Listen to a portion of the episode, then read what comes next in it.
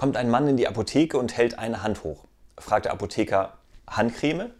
Nein, fünf Viagra. Ich bin Hotelportier und heute kommt ein Bus mit 20 jungen Französinnen zu mir. Am nächsten Morgen kommt er wieder in die Apotheke, hält aber beide Hände hoch. Der Apotheker, alles klar, 10 Viagra. Nein, Handcreme. Der Bus ist nicht gekommen.